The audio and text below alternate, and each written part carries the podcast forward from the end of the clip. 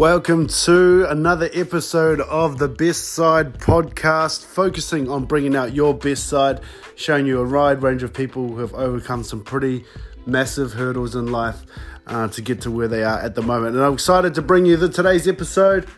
Is it episode 11? Episode 12?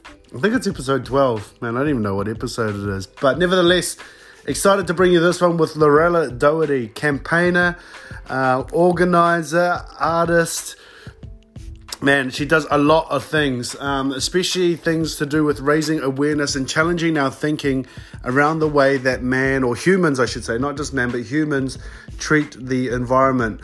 Um, a lot of artwork she has done questions, or I, I, believe anyway, it forces us to question our morality when it comes to uh, a lot of the things that we're up to in terms of looking after the planet, whether it's climate change, the way we're recycling, lack of recycling all those sorts of things. And when I sat down to talk with her, it's quite easy to see why. Why I believe it's easy to see why she believes in looking after the planet so much is because, man, the planet has definitely looked after her uh, and her family. Bit of a traveling background, um, some interesting family dynamics as we've seen through a lot of our episodes here uh, on the podcast, and this is no different. So, if you know someone or if you are someone who is a advocate for uh, a greener planet, men treating um, man treating the planet a bit better. This is definitely the episode for you. Check it out. Cool. So, like, cool. so are you from here originally, or no? And so I am kind of from all over the show. Um, I gr- did most of my growing up in Nelson, though. Oh, um, oh, cool. Yeah, yeah, country Nelson. Um, but my parents travelled around a lot. They were hippies, so we lived in buses and made made way wherever we went. Sweet. So, how, what was that like growing up? You would have got introduced to a couple of things pretty hard and fast, eh? Yeah, yeah, um, yeah. It was really it was so that's in the eighties, and it wasn't really an accepted way of living back then. So mm. it wasn't like an. You could argue it barely still is now. But. Yeah, yeah, but now I think you know buses and things like that are a lot more um, accepted, and yeah. you know being alternative is accepted now. It's okay um, from the majority of people mm-hmm. anyway. Mm-hmm. But back then it was very um, shunned upon. Um, you know, to come out of that hippie sort of flower child seventies, and then it was it was like getting to the straight sort of edge stuff. So it was probably rather than a um, like it was you were quite uh, you were an outcast a lot of the time. You yep. know, at school and things, nobody really wanted to talk to you, and you were because you were part of the hippie. Yeah, family. yeah, yeah, and you were like the only one who lived in a bus or a teepee, and you were just plain weird. Yeah. Um, um, but we, yeah, so we moved around a lot. Um, but I mean, now it's one of those things like you say as well. It's like I look back then, and that's what's given me all my amazing gifts that I can bring through. So yep. yeah, I see it as yeah, been an important part of shaping yeah. who you are. Yeah, yeah. What in what ways do you think it was a bit of an advantage? Um, well. Well, actually, let's reverse that. Yeah, yeah. What were some of the things that you kind of, I wouldn't say hated about it, but yeah, what were yeah. some of the things that you disliked about it or were made to feel yeah, ashamed of at the time yeah. with it? Just um, nobody wanted to be your friend. Um, so I was, you know, on my own all the time um, when I was a young kid. And, you know, when you're in your formative, really childhood years, mm. you know, five, six, seven, and no one likes you, um, you take that on as yourself that you're not likable. And, yeah. um, you know, you're not good enough. So those beliefs right from the start is very, you know, hard to you know get down to those and start healing those but of course yeah. Was that like from as long as you can remember up until like your teen years? Or? Yeah. Um. So we my um. Yeah, Dad came home one day when I was probably about uh, seven or eight, cut off his hair, and it was like, right, yeah, no, we've got to. This is, you know, it's not happening for you guys. Yeah, he obviously could see that we were me and my older sister, who's six years older. Mm-hmm. Um, so a lot harder for her because her going into her teenage years. Yeah. Um, yeah, could probably see us being outcast. Um, along with them. So yeah, we brought a house and um, oh, which wow. was like a church that they brought for four thousand dollars on the coast down um, the west coast um, of the South Island. Um, and yeah, so. Um, so the first kind of sevenish years of your life. Yeah, you were, seven years. Yeah. You were so like matter of speaking a nomad yeah. and, yeah, yeah, and traveling around and doing all sorts, but um, your dad actually saw that it was taking its toll on you guys. Yeah, I think Oh, so. Yeah, I think he did. Um, yeah, so then we kind of, I guess, conformed a little bit and he got Mm. a job and um, I think it was, you know, mum was like, no, I just want to stay a, stay happy. I love the bus and the TVs. So Yeah. that obviously put a big strain on their relationship as well, having someone come home a different person Yeah, or true. pretending to be a different person. Do you know what it was that made your dad have that train of thought? Do you think, or was it was it like a Um, defining moment, or was it a build up of lots of different things that had gone on? yeah, I really don't know what was going on for him. Mm. Yeah, I don't know. Um, yeah.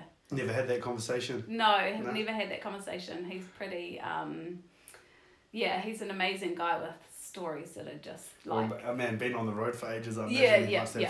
yeah, yeah, like stories like that would blow your mind away. But um, they're just hilarious, which I try and get them every now and again. But he's an alcoholic now, and he's really, he's Mm. just gone. The you know all those skeletons in the closet, all those childhood hurts and stuff. Instead of him dealing with them, he's So just he locks them out. away? Yeah, Oh, yeah. okay. So whereas I've kind of seen that and gone the opposite, where I've been like, yeah, bring them all on. yeah. yeah, So, so like coming into the world, that was all you knew was was that nomadic sort of Yeah, yeah. lifestyle. It wasn't like it happened as you were growing up. Yeah, they yeah. were already doing that Yeah. before you come along. Yeah. What do you, do you know? What led to that for the, your parents? Like, did they did they come from overseas and start Yeah, trickling around, or yeah, yeah. does it? Um, no, they were both from Auckland. Oh, yeah? Um, and Oh, wow. Yeah, yeah, both um, pretty, you know, um, standard upbringings, but just both really deeply spiritual. Um, always knew that there was a different way of um, than what they were seeing. Um, you know, they could see um, greed, they could see destruction of the environment. Like right back then, I mean, I read my dad's poetry, and it's all the stuff that's so relevant now that he's, you know, he foresaw, but yeah, yeah, and um, yeah, so they were always that way inclined. Um, I think Dad left um, home at sixteen and brought a horse and Oh, travelled wicked. around the North Island on Cool. horseback. And um, yeah, and Mum was much the same. She went and brought a house track, a truck, and um, went to you know I think they met at a um, Mahana in on the Coromandel, the um, one of the um, what do you call it? I don't know. I'm Um, thinking festival, but that's not the word. No, it's like um, Retreat, is it? no, like an actual like where you live and um, Yeah. what are they called? A um, Co- covenant. What it could be covenant, would it? Oh, even- community, I commu- guess. Yeah, yeah, yeah. I can't even think of the but it'll come. Um, It'll come at you three Yeah, a.m. yeah, yeah. tomorrow morning. yeah, yeah. So they met met there on this block of land that they'd all gone in and brought, and they were, you know, it was like a free love. Everyone walked around naked and um, Yep. and did um, work for the, you know, and all prepared the meals together and lived together. Community, yeah. Yeah. Um, so they met there, and that's kind of how they began. I guess. And then how they end up in Nelson? Um, so we went, um, we travelled and then we lived down in, um, uh, So you're born in Auckland? yes, Oh, yeah, yeah, yeah.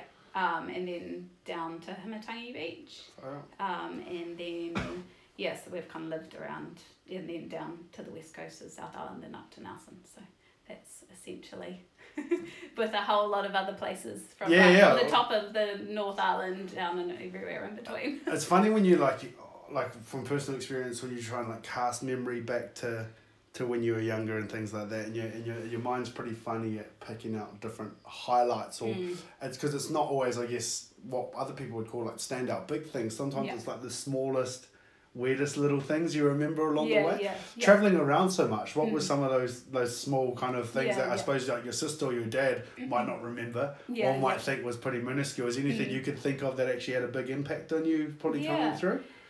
Um, I know it's a tough question because you probably think of them like when you're sitting by yourself, not Yeah, when someone's actually asking you. Yeah, it's actually an interesting one because I have been unpacking that because I sort of think I blocked out a lot of my childhood. Mhm. Um, because yeah, I think there was quite a lot of quite painful things that happened, Mm. and I think because I'm a um, you know, I'm an introvert, but I'm also you know I'm a bit of both. Yeah, um, you can adapt. yeah, yeah, I can adapt, but because I was um, wasn't included, um, I was always standing back and watching people.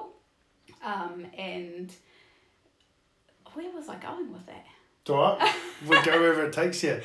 Well, well the um, question I asked anyway yeah, was about yeah. like small random things you yeah, remember yeah. from. Yes, so yeah. I'd I had actually blocked out most of my memories before I was think I was seven, but I think it was just out of protection for myself because I found it. So I don't really have a whole heap of memories to be honest. Okay.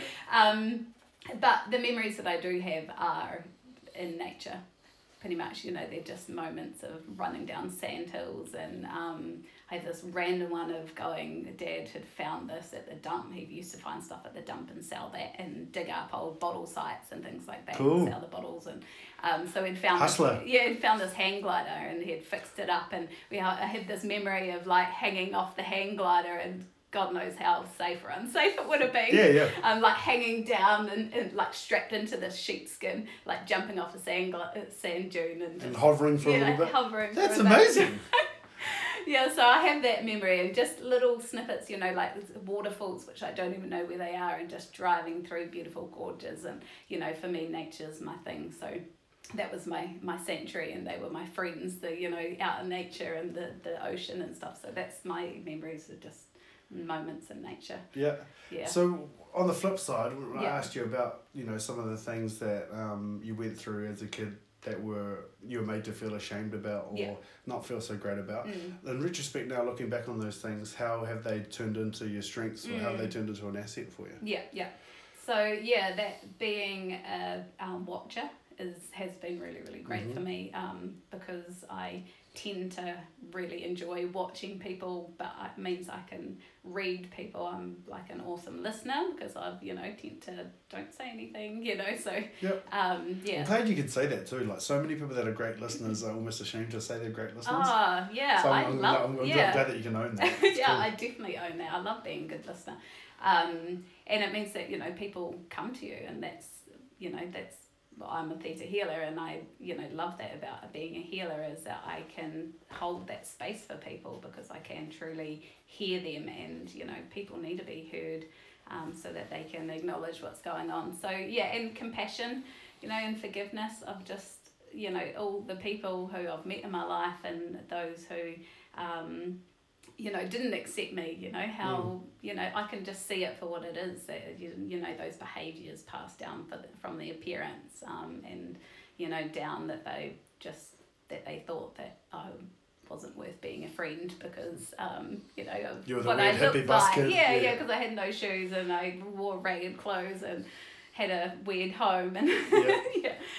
So is it quite like are you quite mindful of those things like as you said you've done a lot of self unpacking yeah. So going through is it do you relive a lot of those traumas doing that? Um well i find that when stuff is really quick and easy to shift and it's not actually very painful it can be okay.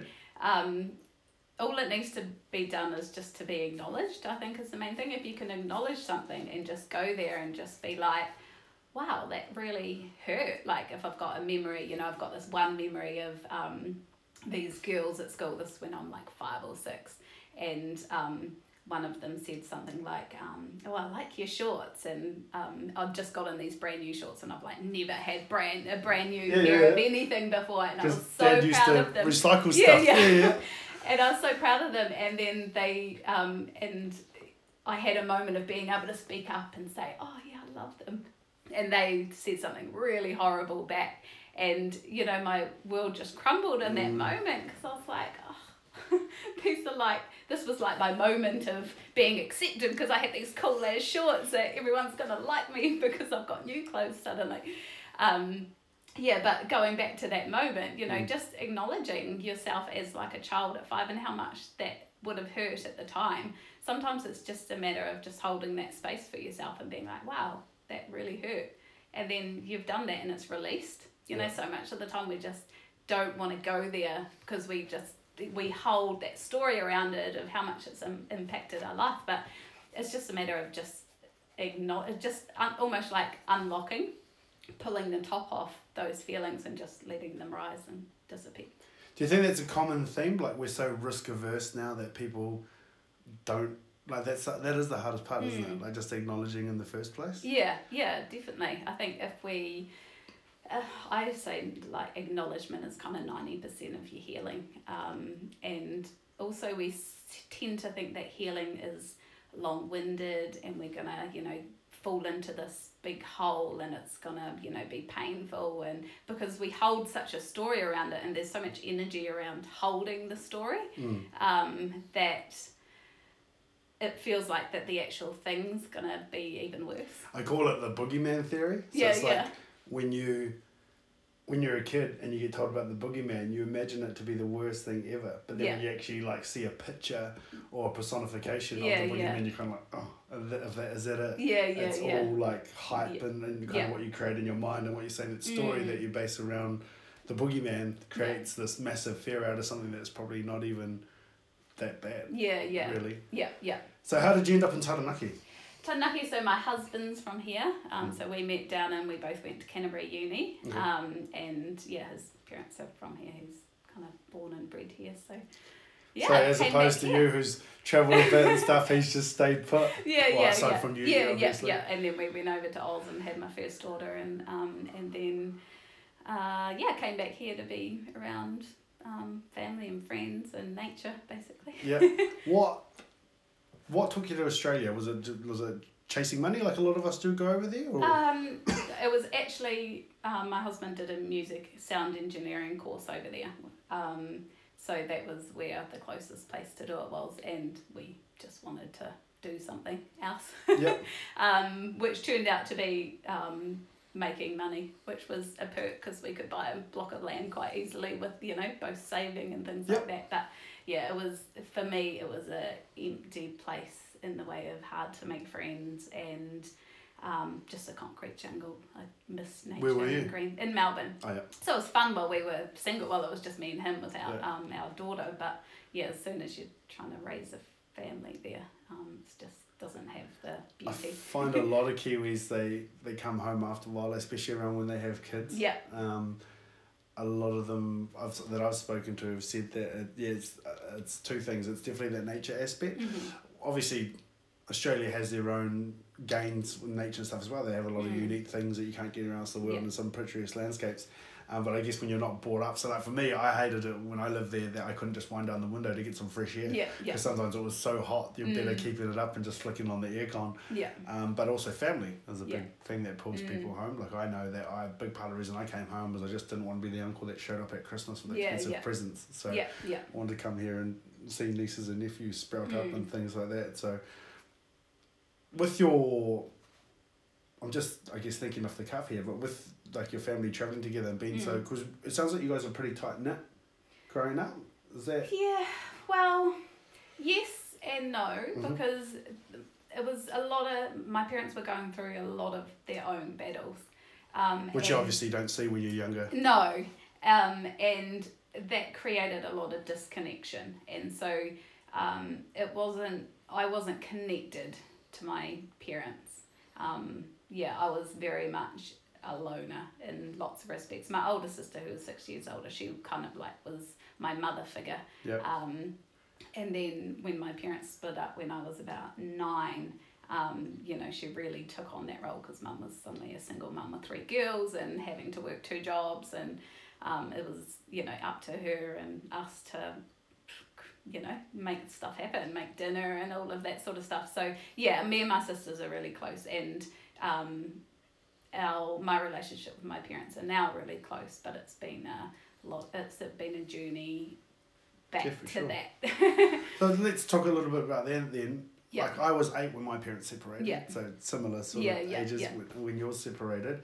What were some of the changes and things that you saw? Yeah. Um, they s- separated in really um, like a. They were really there was a lot of anger, Okay. um, and there was a lot of you know like um, plates being smashed against walls, and you know it was it wasn't very nice the, the Similar, year leading I up to it. Yeah. So it was very. Um, it was like a relief in that way of there was there wasn't the fighting anymore, which Yeah. was really nice. Um, but it was you know me and my dad were close in the way of that we were both we're so similar. Um, whereas me and mum are worlds apart. we you know, I can see our similarities now, and we've we've connected in the ways that we're similar. It's but crazy. It's like I'm hearing my own story Yeah, being yeah. told to myself. Oh, yeah. I love that. Um, yeah, so it was like when he left, it was somebody who I could deeply relate to, even though it wasn't a connection in how we talked. But um, you know, it was, it was really hard. Him, you know, not having somebody who I could understand. You know, Mhm. who was like the reflection of myself. Yep. Yeah. So um, yeah, does that answer Yeah, yeah. the question?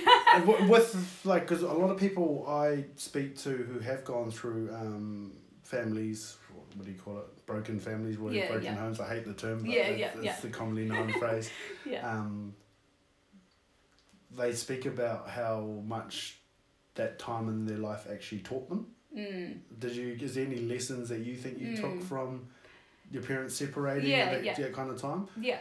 Um I'm I see um like it was very um I'm glad that they separated because they just didn't work together Mm. anymore, you know. is it strange to think of them together they were to, like together now Yeah, yeah, yeah. They yeah, and yeah. Yeah. Really weird.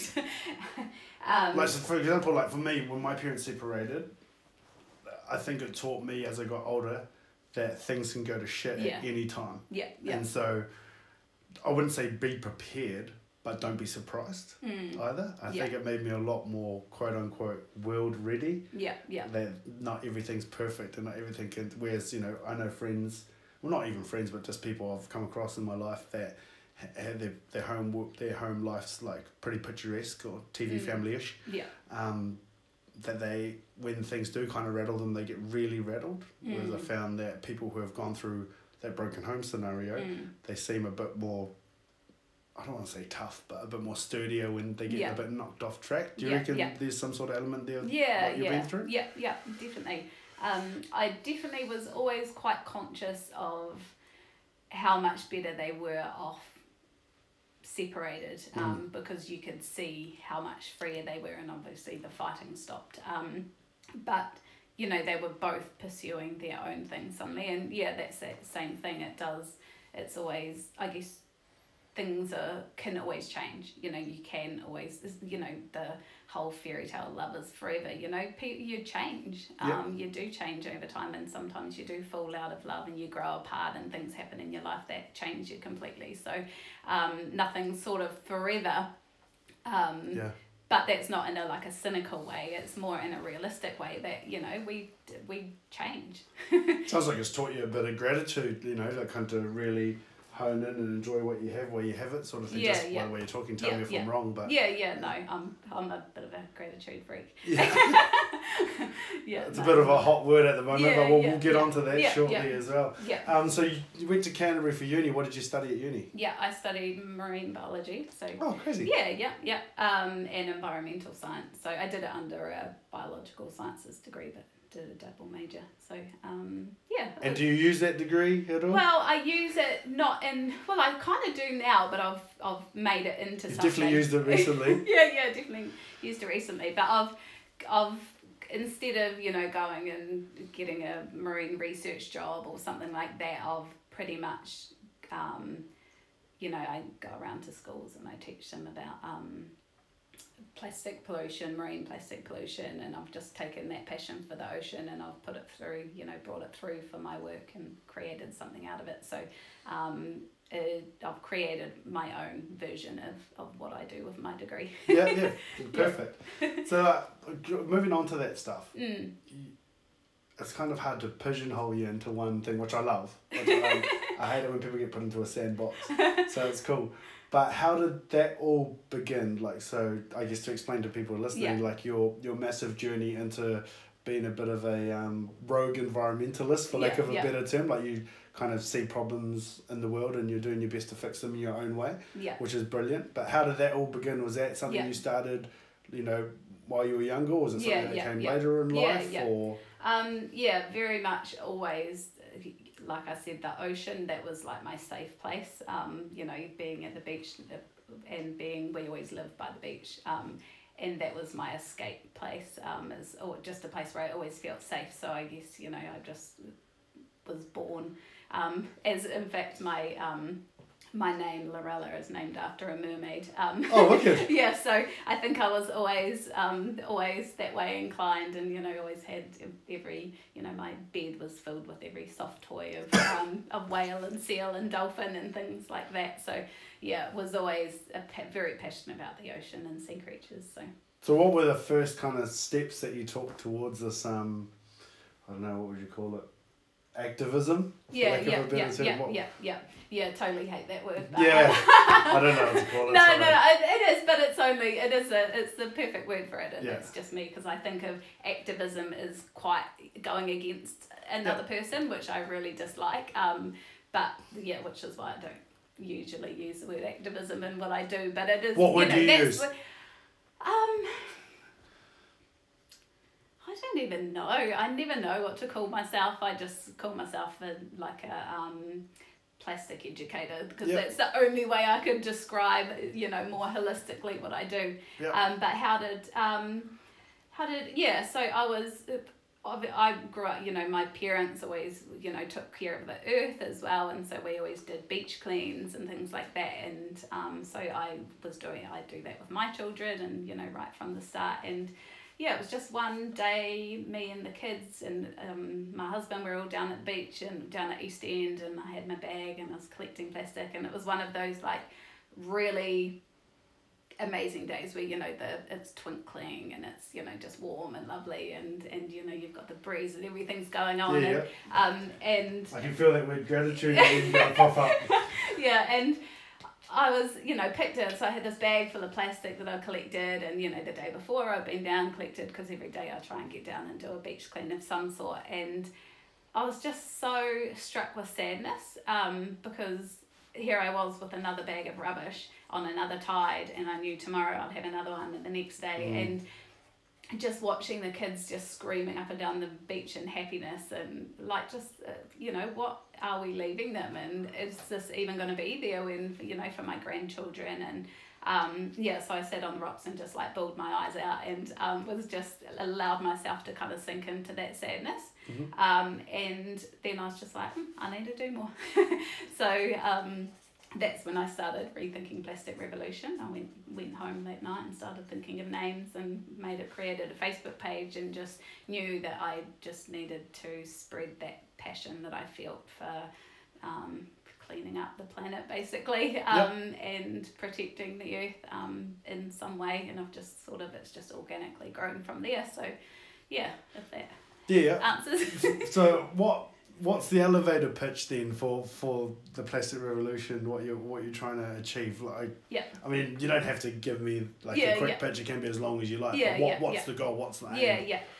Um basically it's about becoming conscious of the plastics that we're using um, and knowing that we're all the same. We're all in this together. We're all i create plastic as well as you you know but we all have to um, you know, work together to turn things around, um, that we're all kaitiaki tanga, you know, we all are um, here to protect the earth and the ocean and the air um, and the land, and that we're all, you know, it is part of us to protect the earth. That's like what we're here for, as mm. well as all of our other stuff, but we are, you know, humans are earth protectors.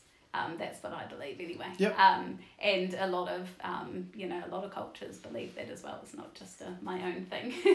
um, and yeah, that through our actions is that you know we can turn this mess around basically. So yeah, it's a it's a big it's a big yeah yeah big mission. There's lots there's lots of messages in what I do, but essentially yeah, it's becoming conscious and it's doing so through connecting to the earth and each other um, and ourselves because you know it's a, it's a complicated kind of thing um, in how we are at the moment um, living quite unconsciously and living quite disconnected and mm-hmm. um, you know we really have to slow things down and take it back and bring that connection back before we can you know really make changes sweet so i'm going to ask you some stuff and i'm, I'm pretty sure like uh, if you're asked in a group in a room full of people, it, yeah. pro- I'm sure you'd be kind of mindful of what you say. Yeah, yeah. Just because you know, there might be part of you that doesn't want to come across as a airy fairy hippie or whatever Yeah, like yeah, that. But yeah. I want you to know that I have- hold no judgment from. I'm actually excited to learn. Yeah. Um, so you mentioned that um, you know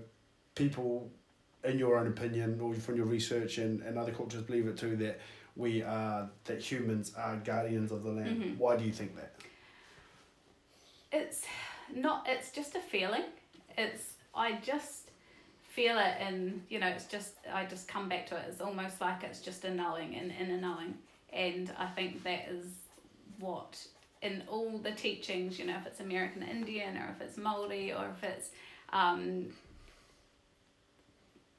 any sort of indigenous peoples which essentially we are all indigenous. We all come we all have roots at a tribal at some stage. Mhm. and we all at one stage back in history um, lived with the earth um, and in harmony with the earth. And so we all it's just in our it's in our in ancestry it's in our blood it's in our bones you know i just it's in our hearts more than anything. So i guess the more you connect with the earth the more you start connecting into that and feeling it Yep. you know like the more you spend time out in nature that's when you're inclined to want to protect it and that's kind of that heart feeling that um that I feel that I see in other people as well and what I hear and what I read and yeah Yep.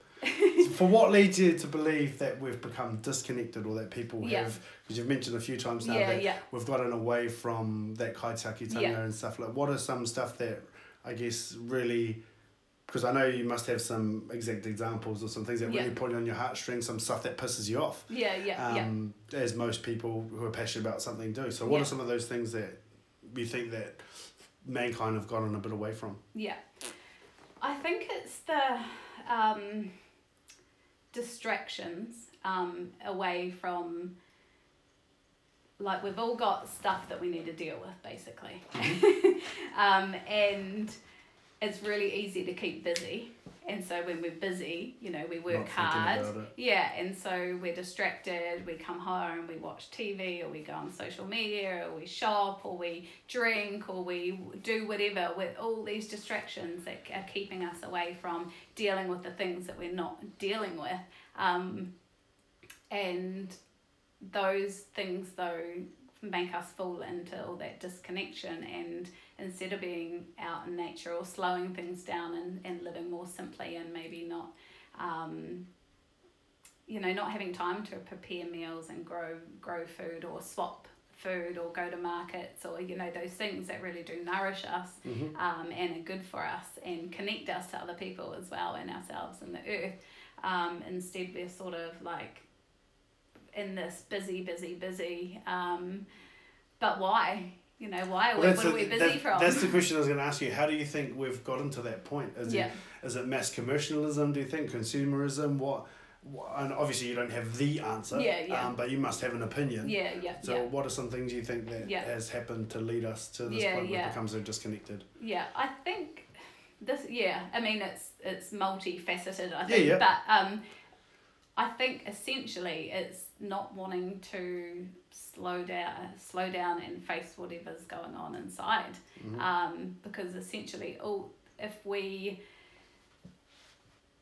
if we have those, if we have our needs sort of filled, which you know, like our our deep needs for connection. Um, I know I've mentioned that word about ten thousand times. That's already. good. Um, and for you know, um, whatever else that we that our core needs are, you know, um, if we slow down and if those are fulfilled, then we don't need the other stuff. You know, you might just need um, friendship around you, or um, you know, conversation, or um, whatever that might be. Or um, but when we are busy, um, we're not tapping into those needs, and and then the healing part of it. Sorry, the um, what we're distracting ourselves from. You know, like we're all carrying shit. we're all going through the same stuff. It might be in different, you know, um, grief, for example. Um, we're all grieving something. Some in some people it's you know actually the loss of somebody close to us. Other people it's the loss of um, you know something that seems in um, consequential or something, you know, like the loss of a job or something like that. But essentially, we all feel the same stuff, you know, we're all going through the same stuff. And um, if we're not if we don't slow down and face that stuff, then that's where you just keep in that busy mode to distract yourself from going into Dealing it. with- Yeah, dealing with it, which, you know, going back to, you know, it's actually quite simple and quick and well I won't say simple, you know, it's a practice. But um Yeah. yeah. Um, totally probably Just because it's that sim- simple and easy are two different things. yeah, yeah, Like, yeah, you yeah. know, like yeah. it's not easy, but it's it's simple to do. Yeah, yeah, Um, yeah, yeah. It can be, yeah, it definitely can be quick and it can be joyful as well. It actually can be joyful. I think that's something that I've changed my tune with over the years. I did some really hilarious, joyful healing last a couple of weeks ago, which was so funny. Um, Right, before I ask you what those are though, yeah, before I get you to share us with which I don't even need to. the hilar- the hilarious healing. I like that. I like that too. Hilarious healing. Could start a workshop and call it hilarious healing. Yeah. Um, they've talked about like, you know, we need to reconnect. We need to Yeah. reconnect. Yeah. How can people reconnect? Yeah, yeah, yeah. So I think pausing is the biggest thing that we can do. Um, you can start super, super, super, super um, easy and just, you know, like I, every morning I wake up, you know, you wash your face and, you know, I just look at myself in the mirror and I'm just like, right, how do I feel?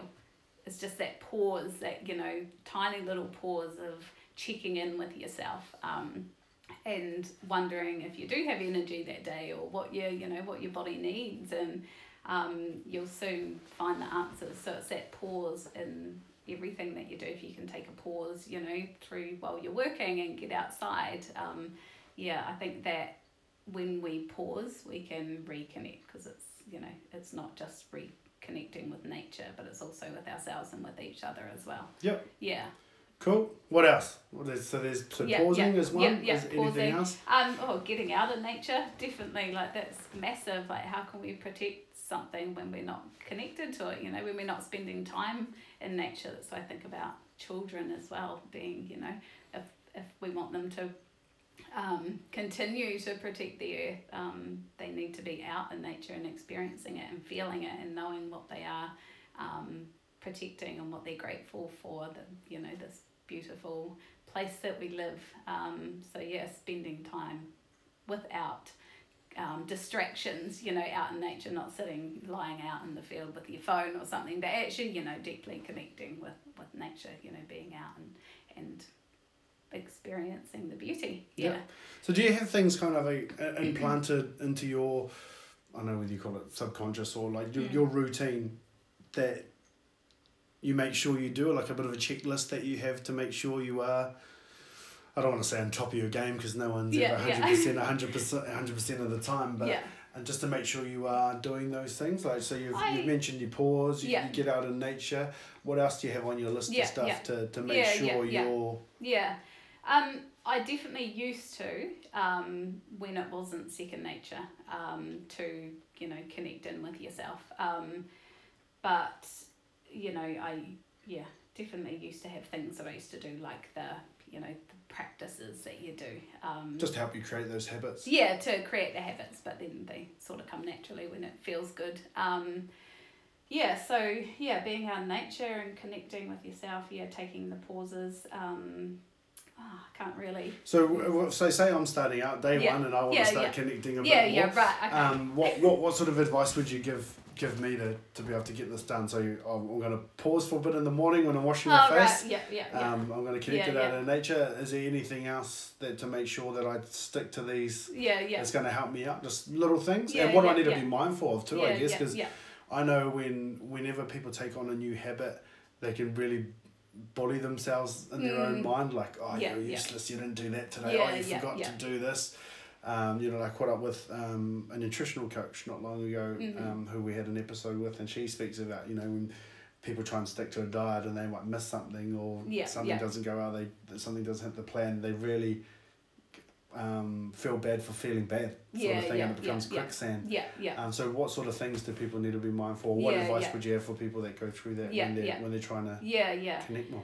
Yeah, definitely that um, self forgiveness and uh, acceptance of yourself and where you're at is massive, I guess, in that respect. Um, yeah, knowing that we're all no one's got it together. Everyone gets it wrong. Everyone messes up and stuffs up constantly. Yeah. Um, even the best of the best. Um, and yeah. Um, Is it funny on that note, like talking about how no one's ever Yeah. got together? We mentioned before about when you're younger and you look up to your parents and they look like they've got it all together. yeah. Is there sort of some moments that you can think of when you kind of grew up and you kind of look back on mum and dad or even maybe your sister and think, Yeah. I thought they had that sorted, but now that I know that they really didn't. Because I honestly think of so many things. Like I remember one time when my dad forgot to pick me up from school. Yeah. Yeah. and at yeah. the time he was, I can't even remember what his excuse was, but I remember at the time I didn't think anything of it because, you know, Mm. it's my dad. I trust my Yeah, dad. yeah, he, yeah. Something happened, I had to wait a bit. But then when I look back on it in retrospect, it's actually really funny. I can see the office ladies and the people that were waiting with me for him to pick me up were actually freaking out because Yeah, he was yeah, super, yeah. super late. and I didn't pick up on that at the time because, like, you know, I my um, measuring stick was dad. yeah. If yeah. he's freaking out, I'm freaking out. If Yeah, he's cool yeah. and he's calm, I'm cool and calm too. So I was sweet because he played it off like it was no big deal. Mm. Probably in his head thinking, oh man, I really stuffed up. Yeah. Yeah. Um, but then I saw the ladies freaking out. Um, that's obviously pretty light-hearted Yeah, yeah, in comparison yeah. to probably some things. But is there any sort of moments that stick out when you look back at your mum and dad and think, hang on a minute? I most of the time they didn't have their shit together. Eh? They, Yeah, yeah, yeah. it was like I my older sister was the parent and then I became the parent when she left home. So um, even now I'm still the parent. Um, Yep. with my parents, I will kind of let that go. But um, yeah, so oh, I could name every day of my It was, upbringing it, was, it was more rare if it didn't happen. Than yeah, yeah, yeah. If they had their shit together, that's yeah, that's I'd pro- uh, that might stand out for me. But oh yeah, constantly things just like that and more so, you know. How did that play into you being a parent yourself, do you think? Um. yeah, Well. did it even or did it not? Surely there must be something Yeah, yeah, yeah. from it. Or, Yeah, yeah. Um. I don't want you throwing your parents under the bus too. So I I understand that you've got to think about how you word things. Yeah, yeah, yeah. No, no, no. Not that Um, they'll listen, but Yeah, yeah. Yeah, I mean, that's the whole parenting thing is when you get that opportunity to look at all the things that did and didn't work um, and rewrite. You know, you've got that chance to rewrite all the stuff that hurt that they did um, or felt wrong um, and then, you know, be grateful for all the times, all the things that were great and keep that going and own, you know, honour that in them. Um, so, yeah, like I always, whenever I talk to schools and stuff, I always tell stories about, you know, how grateful I am that, you know, my dad used to take me on beach cleans every day because it's something that I, you know, can can see how cool that is and how that's flowed Had through. effect, yeah, yeah. yeah, yeah. So um, that's a, I've just done a good job of not answering your question. no, no, it's a, no, no, it's all good. So you're, you you're doing well. I know you think you're not answering much, but you're just you're putting stuff in there, so it's all good. But um, moving on to like the healing side of it, how did you begin that journey into healing yourself? Mm-hmm. yeah, with- yeah. That 'cause was yeah. I find two ways. It's very rare that people come willingly. Yeah.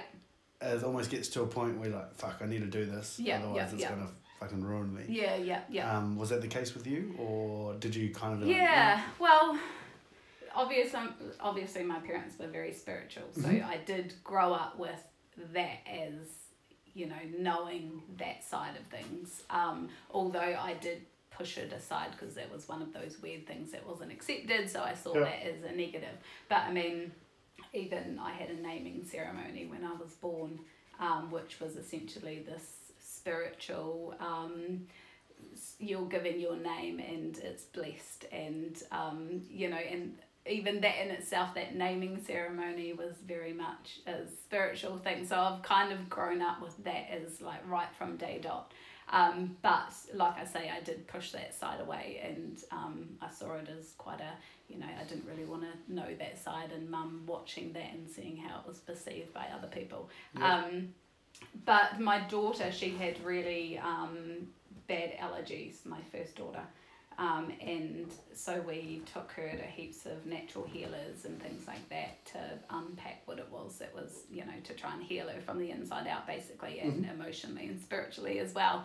Um, and so it was going through and healing her that I started, you know, obviously I was meeting all these people um, in, in natural modalities, healing modalities, and um, started you know, working on myself at the same time.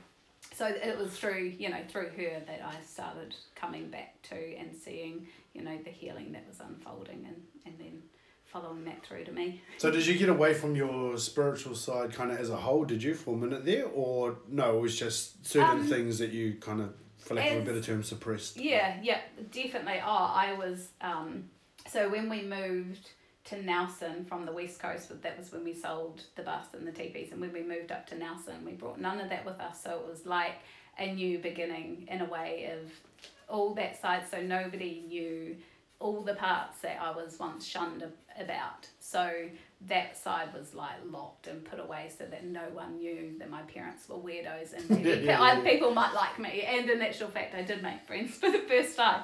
Um, so yeah, I definitely pushed all of that side away. And you know, when my parents would, you know, when my mum would have a friend over and had, there was a house truck parked, and the it would be like, right, all right, everyone, we gotta go. Like, didn't want anyone to know that side of me.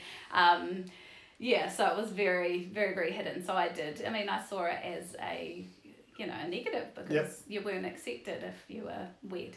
It was attached. It was attached to the, Yeah, the yeah. trauma you went Yeah, through as a kid. So yeah. you was trying to protect yourself and probably trying to protect your children too. Yeah, yeah, yeah. Because you didn't want them to go through what you went through. Yeah. So you learned. So you're helping your daughter out. You come, kind of coming back into the fold. What what happened next? So, I yeah, obviously I was starting to be introduced to all this. I was doing all my own sort of healing, but in natural sort of ways, in spiritual sort of ways. I was doing a lot of self, sort of, you know, like even when I was. Um, like breastfeeding my son at night, there was like an hour where I'd just sit with before you'd have the iPhone or anything like that. So you sat there with nothing um, for like an hour, and I'd just sit there and I'd kind of meditate, I guess, but I'd visualize you know, I'd, if somebody was unhappy or sick or something, I'd visualize doing healings for them and I'd just visualize different things. And I guess I just sort of just naturally was just unfolding that gift, um, which we've all got, but you know, for me, that was focusing on that. Um, and yeah, then I just started like you know, books would come into my realm. You know, I'd walk into a bookstore and someone would be like, "Ah, you need this book." I reckon it would be this like crazy ass book about real out of it stuff that would have all this amazing information in it, and and yeah, I just started putting it out there. Um, as in literally like saying stuff out loud, like, all right, give me a sign, and then I'll see a sign, and it was all this out of it as stuff was starting to happen, and I just followed it. So, d- as someone who follows science, do you Yeah. believe in coincidences or no, or yes, some and some some no, things? no, aren't? I I reckon everything's there for a reason. Yeah, Mhm. it's all, it's the yeah. I'm, I'm not big on coincidences. No, no, because I, I, it's very rare. Like, see, me myself, and it might be the Libran in me, perhaps. Yeah, but like, I, I believe in some coincidences, but then I Yeah. also believe in the reason that things happen. Whereas Yeah. I find with my friend groups or family, even, yeah, I've got some people that are like, no, coincidences are coincidences. Other people are like, there's no such thing. yeah, I haven't yeah, really yeah. met too many people that kind of believe in both, but yeah, I know yeah, yeah, I know like my own strengths and weaknesses, and I know one of them is that I'm easily convinced, or Yeah, so yeah, it could yeah. be like uh, it could be a situation where I believe some parts of this, but then I also believe some parts Yeah, of that. Where yeah, sometimes I just need to sit down and make up my own mind. Yeah, but, yeah, but yeah. you you're saying, and you you're kind of on team. Yeah. Yep. Yeah, yeah. I mean, there's always, there's always other stuff, but Mhm. um, yeah. Generally, when something happens, it's happening for, you know, it's happening. It's, funny too as well. Eh? Like I think like a lot of things, you, like kind of at the time, stroke has been coincidental, and then Yeah. it could be like two months, Yeah, three yeah, years, whatever. Like five years down the track, you go, oh, that's why that happened. Yeah, yeah, So yeah. then it's no longer coincidental. Yeah, So, yeah. Well, that's my perspective on Yeah, yeah. things anyway. I'm like alarm bell rings straight away. I'm like, ooh, that's interesting. Yeah. yeah, yeah. So a lot of things, I'm guessing, like some people say some stuff, and do you ever get accused of looking at things too deeply?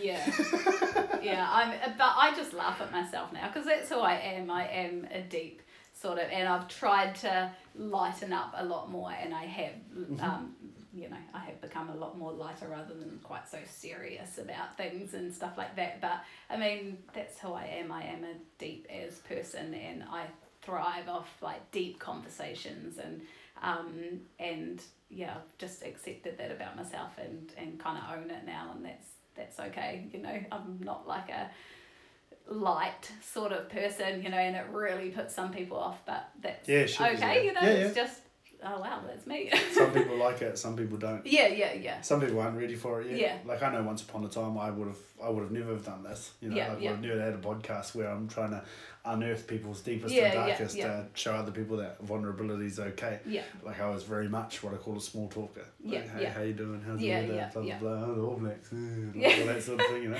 Whereas I've never really cared about rugby, to be Yeah, honest. yeah. But, you know, I'm chucking in there because it's got to be relevant to 80% of people you talk Yeah, to. yeah, Oh, hilarious. yeah, So, yeah.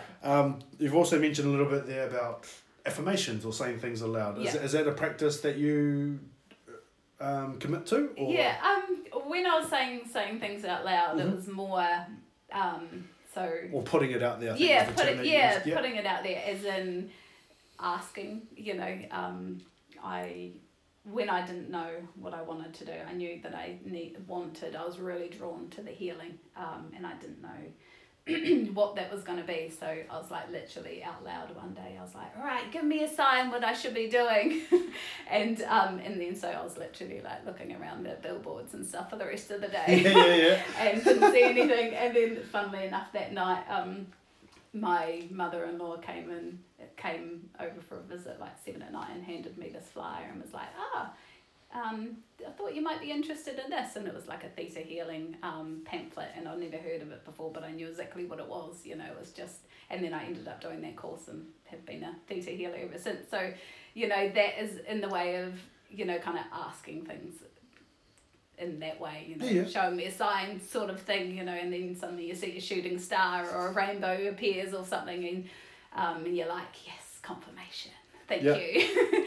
um, yeah, that's what I meant by the by the signs rather than I've been wanting to ask you about this then, about the theta healing. Yeah, What is it and, Ah. and what does it involve? yeah, yeah. It's it's such a hard blooming question to answer. Or what, what's like- your perspective? Yeah, yeah. It's essentially so theta healing is an energetic healing. Um, it's you know like if you think of Reiki, um, but it's not hands on. It's very much a um, you know energetic type. It's a lot of it is like delving into beliefs and and things that are sort of blocking or holding us back from you know manifesting joy and abundance and um, all the things you know that um, we want and um, yeah bringing out our best best side Yeah, yeah. um, Perfect. yeah yeah yeah that was that was natural um, That wasn't yeah, rehearsed. Yeah, yeah.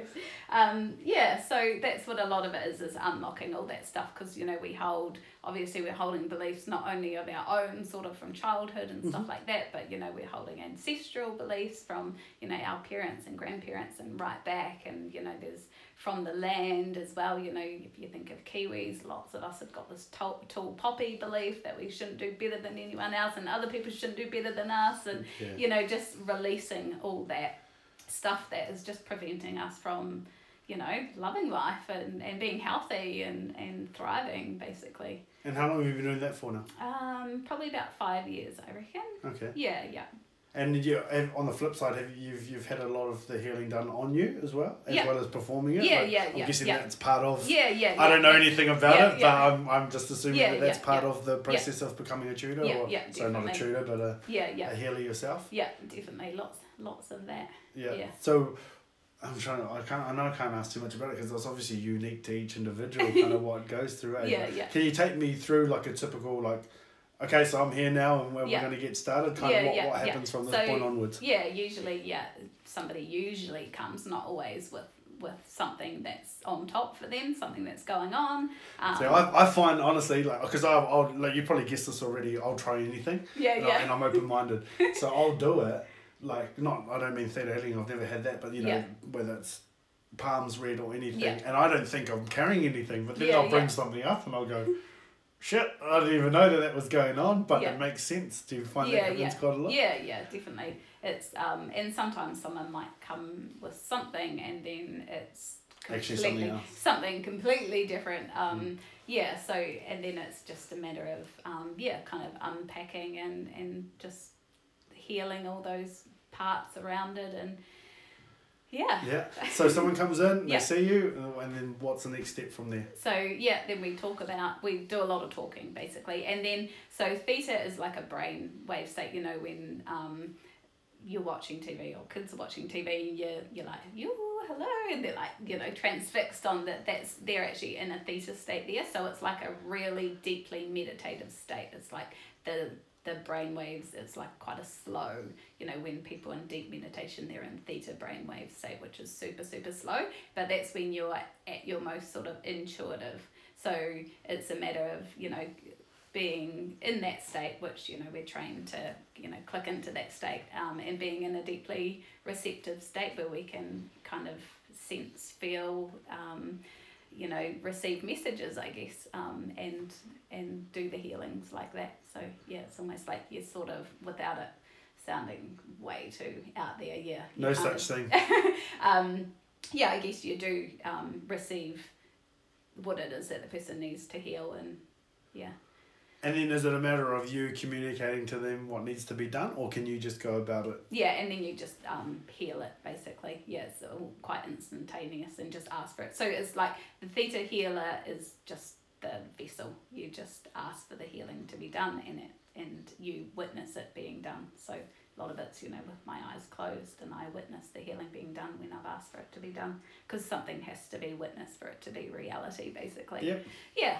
So that's a real, that. you know, That's it, means witnessed. it's, it, um, it, you know, sometimes it's healing, um, healing a house.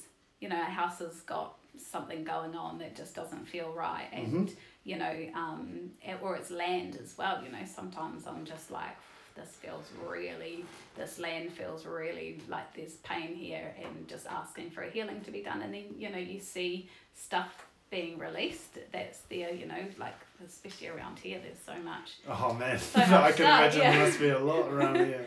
Yeah, so it's very, you know, it's not, it's, it's, there's a lot that it's not just a matter of Yeah, it's not one size and fits all, emotions and yeah, yeah, yeah. There's lots of lots of parts to it. Yeah. Yeah. Cool. And another thing we've talked about, which I'm glad you brought up, because I Mhm. wasn't even planning on asking you this, but it's good that you've brought it up. I've, I've been talking to a lot of people recently, um, and they they talk. We've been talking had a lot of conversations based around meditation. Mm-hmm. As you mentioned before, that you you get into a meditative state when you're breastfeeding and, Yeah. and stuff like that. Um, man, I mean, I'm all about it. It was a game changer for me. I know a lot of people struggle. Mm-hmm. Why do you think that is? Well, to be honest, I struggle with actual meditation as well. Yep. Um, I, I, I think our minds are quite busy. First Mm. of all, I think we put an expectation on ourselves that we can't have any thoughts going on, which is really, really tricky. Yeah. Um, but some people are really awesome at it, you know. Mm. But um, if you're like me and my head just works, at, you know, I've got always got like twenty thousand tabs open, sort of thing. to think of nothing. It's a great is- analogy. yeah, not my own. Um, is yeah, to think of nothing is really quite hard. But to sit and be with yourself and whatever comes up is something which you know that's my interpretation of meditation. Um, and allowing without any judgment what comes up and I actually like I've always when I've done meditation that's been my form of meditation is pausing for however long it is I was going to say before when you brought up pausing. yeah, yeah. And just allowing without judgment whatever comes up and allowing it to pass um, and be acknowledged. So that's sort of my interpretation of meditation because that works for me and Yep. that's what I've found the most benefit from. But other people, um, you know, they do find. I mean, meditation for me, I go for my run. If I go for a big run, that's like my best form of meditation because I don't take music or anything with me. I just run and be in nature most of the time. And, you know, I'm just like receive all this amazing um, information. And um, if it's about myself and what's going on and what, you know, or if it's about something else. Um, so, you know, other people find meditation and doing pottery or, you know, but it's just something, I think, anyway, something that brings you to pure presence where you're with I like that. I Brings you to pure presence. Brings you to pure presence. And you mentioned a little bit as well about um, gut instinct or, or intuition. Mm-hmm. Do you obviously think that's important to follow? Very much. Yeah. Why? Yeah. Because we Your have- tone of voice is like, well, duh, it's obvious. no, no. um, it's what guides us. It's our inner guidance system, and we know what's right for ourselves if we're connected into that. Um, you know, we've always got the answers um, to everything. We always know what's right, but we're forever looking for external um, answers. Yeah. Um, so it, you know, what's right for one person isn't for another, and what's right one day is not right for the next day, or even minute to you know, in seasons and everything. We change so so much that there's only ourselves and our bodies and our inner knowing knows what's right, what's best for us. Yeah. Yeah. So being able to connect into that is like pretty much essential, I think, to a truly fulfilled life, one that we're, you know is joyful, um, and fulfilling and and just incredible, basically. Cool. So, because there's a lot of people that struggle to follow that gut instinct? Yeah. Um, and you, reckon that kind of derives from a lot of that external sort of what will people think or yeah, worrying about judgment Yeah. and all that sort of stuff. Yeah, yeah, definitely. Like we're always taught to look outside ourselves, you know, and everything we do, from doctors and you know, even but right down if you take it right to banking and everything, it's always like somebody else knows better than us. Um, but Yeah, yeah, but your um, like your intuition is like a muscle, right? Like it might be, you know, hard to follow at first, but the more you do, the more it just becomes natural. So it is, yeah, it's definitely something that if you're not used to following your own gut instinct, um, and especially, I guess, a lot of fear as well comes into it. Um, um, yeah, but I guess the more you practice it, the more it becomes easy and the more you can trust it. Practice, practice, practice. Yeah, It's yeah. been a theme of our conversation Oh, cool. today. Yeah. So I'm going to write that down. Practice times three. um, so moving on, I guess, to more recent times. So we've, we've Mhm. delved back and got more Yeah, of a background of who you are and your values and stuff, which is awesome. I'm enjoying the learning. Um, the project at Puke Ariki at the moment, Yeah. how did that come about? And what is it for those people that don't Yeah, know? yeah, okay. So, yeah, it's a giant whale made out of um, 3,000 plastic bottles. Um, and it is for Plastic Free July, um, which is at the moment. Um, and yeah, it was a project that myself and the other Plastic Free July Taranaki team um, came up with, and I ended up being the artist by default um, on it, even though I have no experience with building a nine metre long whale out of plastic bottles. It's pretty cool to see. Like, I've seen photos and stuff like that, and then I was like, no, I need to go and check it out myself. It's a lot bigger than what I thought it would Yeah, be. yeah. Um, and it's funny, a lot of people are thinking, is it going to blow away? But it's been Yeah, pretty yeah. sturdy. We were Yeah, laughing about that earlier on. Um, but yeah, so I guess the practicality of it. So it was an idea. How did things come from Yeah, there? yeah, and then it was uh, holy shit, what the hell have I signed up for? Like honestly, I can't build a nine meter wave. um, but luckily, my husband's very handy with designing, and he did the framework. Um, and then it was up to me to kind of lay the bottles. But um, yeah, we just got lots of. The whole idea was to get kids involved in you know, we ran workshops with them about plastic pollution and marine plastic pollution and plastic free July and, you know, single use plastics and stuff like that and kaitiakitanga, you know, actions that we can take to protect the earth. Um, so it was, yeah, it was drawing in kids. So they collected the bottles and they prepared them. And then, yeah, we had a big build day on the leading up to the first and created it all then. Or was it all done in one day? Well, it was meant to be done in two days, but we ran out of bottles Oh, because it took more than well we didn't quite we were about a thousand behind our goal um, Okay. which is kind of not to do with not there not being plastic bottles because there is plenty Mm.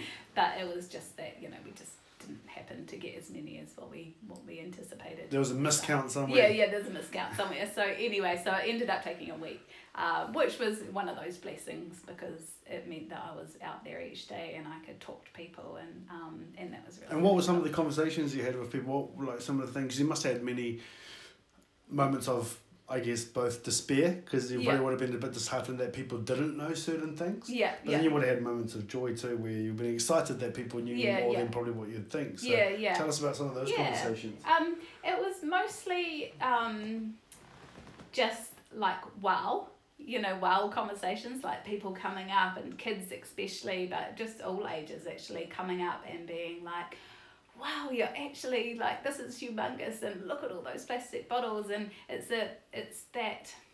Everybody knows that we're in like a really dire situation, not just with plastic, but you know, in our state of the earth at the moment. Um, but sometimes it just takes that something to bring everyone together and it to be like instead of it being a preaching or a um, against sort of a you must do this or a blame Yeah. and a shame thing instead it's you know like artwork is beauty you know and it's emotive and it's so it lets everyone's guards down so when people come and talk to you there's no you know there's no ultimatum it's just like curiosity i think it is you know and Well, you put your own perspective on it. Yeah, That's yeah, what's yeah, great about it, eh? yeah. So then people can see it and it's an embodiment of whatever they're feeling. Yeah, It's yeah. not them getting given a piece of paper, read it, that's how it is. yeah It's yeah like, yeah look at this, what does it provoke from you? Yeah, yeah, exactly. And I mean, a lot of the time it was like kind of sadness, you know, in a way, and and that's that that's great for me because that's obviously, like I said, when my when I created rethinking plastic revolution, that came from like that sadness of crying on the rocks and Yeah. knowing that I had to do more, um, and that's also that facing, you know, facing what's inside. Um, and I guess yeah, it was I was able to have lots of those real conversations with people, which was really really cool because I love connecting with people on that level. So the deep stuff. Yeah, yeah, yeah. the deep, deep like the whale. And you even named the whale, is that yes, right? yeah, yeah, Ngā Toru. So I did write a book um, uh, a few months back um, that was about um, that carries a me- me- message about plastic pollution. Is it a kid's book or is it? It's a book for all ages, um, but it's essentially it's a picture book. It's nine pages long with some, you know. It's What's not- the book it's, called? It's called Ngā Toru. Okay. Um, and I would like to transform it into a proper book. It's just it's just a PDF at the moment. Okay. Um, and yeah, it's just a Can quick. people find it online or? uh, probably only through my pages because I haven't really got a place for it at the moment. Yep. Um, but yeah, it's available to anybody and it's to share around. Yeah, it's a sad story. Yep. um, it's a deep story, but it's it's quick and it's a, it's for all ages and it's yeah, it's about this whale that um that has a message about plastic pollution. And You don't want to give it away. no, That's I'm good. like, oh, That's good. uh, You're doing I can't, well. I can't let the, let the, the key message well. away, but it's, it's, I love it. Yep. um, and I did actually have it in front of the whale for a while, but it was a bit obviously hard to have a, you know, laminated book that gets rained on for a month um, Yeah, to stay, stay whole. Cool. Um, so it's not there at the moment, but uh, yeah, so that's why he got called Ngā Toru. And so, do you think, um, like you're obviously planning it, doing it, and Mhm. then now been able to look back at it, and then Yeah. you've been able to chill out for a bit. Of, Yeah, yeah. And how long has it been since that? Like it's been a couple of weeks now. eh? Yeah, yeah, yeah. So looking back on that now, Yeah, yeah. um, what's that been like? Kind of kicking back and just being able to see it from afar as opposed to dreaming of it. Yeah, Because there's the three stages. I Yeah, guess you dream of it, Yeah. you put it to action, and then Yeah. now you get to look back on it. How, Yeah, how's yeah. the experience been overall? That was really quite weird. Um, and it was four months of like really intense work going into creating it. Um, and then suddenly it was all over. And it was just like, and without too much, like literally me and my husband put on the last strand and then we're like, and it was like a Monday afternoon and we we're like, okay. There was no done. big crowd Yeah, it's not going, like champagne "Hey." bottles smashing on the thing and you know like yeah heaps of people to witness it. It was very much just a it's done. But in but then stepping back at it and looking and just being like wow we pulled it off. It wasn't an epic fail. Yeah. and uh, you know he's beautiful and he's going to be here for a whole month. But yeah, obviously I was pretty tired at the end of it um, and pretty exhausted from putting so much into it. Um, And the conversations you would have been having yeah, too. yeah, like, yeah, when yeah. you have deep conversations like you like to do, Yeah. they're, they're pretty taxing on your energy. Yeah, yeah, yeah.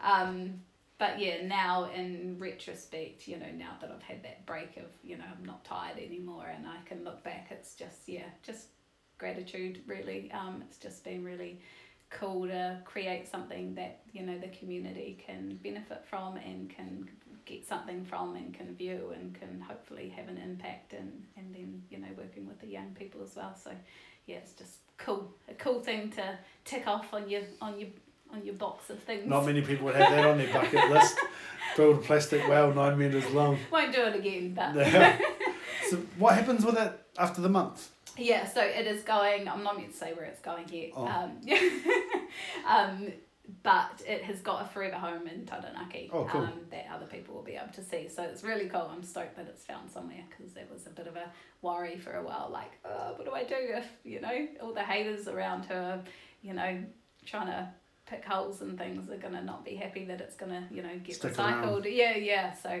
I was very grateful that it found found a place. Sweet. Yeah. Um, and I guess that, that brings us to really the only question that I ask everyone who appears on the podcast. Mm-hmm and that is you know there's someone listening to us right now who's going through a bit of a rough time mm-hmm. or they're mm-hmm. having a bit of a down period mm. and you know i think you've given some massive examples already um, as to how you've dealt with things you know throughout your life mm-hmm. when it comes to that but i guess speaking directly to the question mm. what advice would you have or what would you do or what do you do in your own situation when you have those moments mm. yeah that's a big question mm. um, I'll, I feel like I'm going to answer this and then I'll be like, oh, I so wish I'd said something else. Then. Right. But uh, conversation is the word that is popping up in my head anyway, so I'll just go with that. But, um, you know, to be able to say something out loud just takes so much of the story, I guess, um, off you and just being able to release it through talking to somebody. Um, I know that that's, you know, quite cliche talking, mm. but it's more the being heard um, and just releasing it basically. So, um, yeah, talking to somebody if that's, you know, like a friend or if it's your children or, you know, just like acknowledging exactly what it is that without judgment, what you what's happening. Um, is massive. I think being able to name something, name a feeling, or, or you know, if it's a actual feeling that you're feeling in your body or if it's a emotion or if it's a thing or if it's you know whatever it is i think as soon as you can name it and acknowledge it it kind of gets accepted a little bit and it releases a bit of what's going on but yeah i think that key thing with you know you can do that with yourself as well there's something in somebody else hearing and witnessing that There it is, episode 11 of the Best podcast. Lorella Doherty taking us through all the different things that have played a big part uh, in her life that has led her to be one of the biggest advocates that I know personally uh, when it comes to looking after the environment, when it comes to looking after each other, and when it comes to bringing down those walls, I guess, that seem to be put up, those barriers of people just not having enough understanding and empathy um, to actually see that we're all going through our own struggles. She's out there doing her thing, walking the talk uh, that she has spoken with us today. As always, please do check us out on all our social Instagram, Facebook. Make sure you leave us reviews. Excited for the new year. We have a website that is on the way, and some people have been asking us where to get some of that supporters gear as well. Some of those hoodies and some of those um, other things like coffee mugs and all things that kind of surround when it comes to having great conversations uh, we're putting things in place there, so make sure you keep an eye out for that one. But yes, leave us your reviews, and we'll see you soon for episode 12.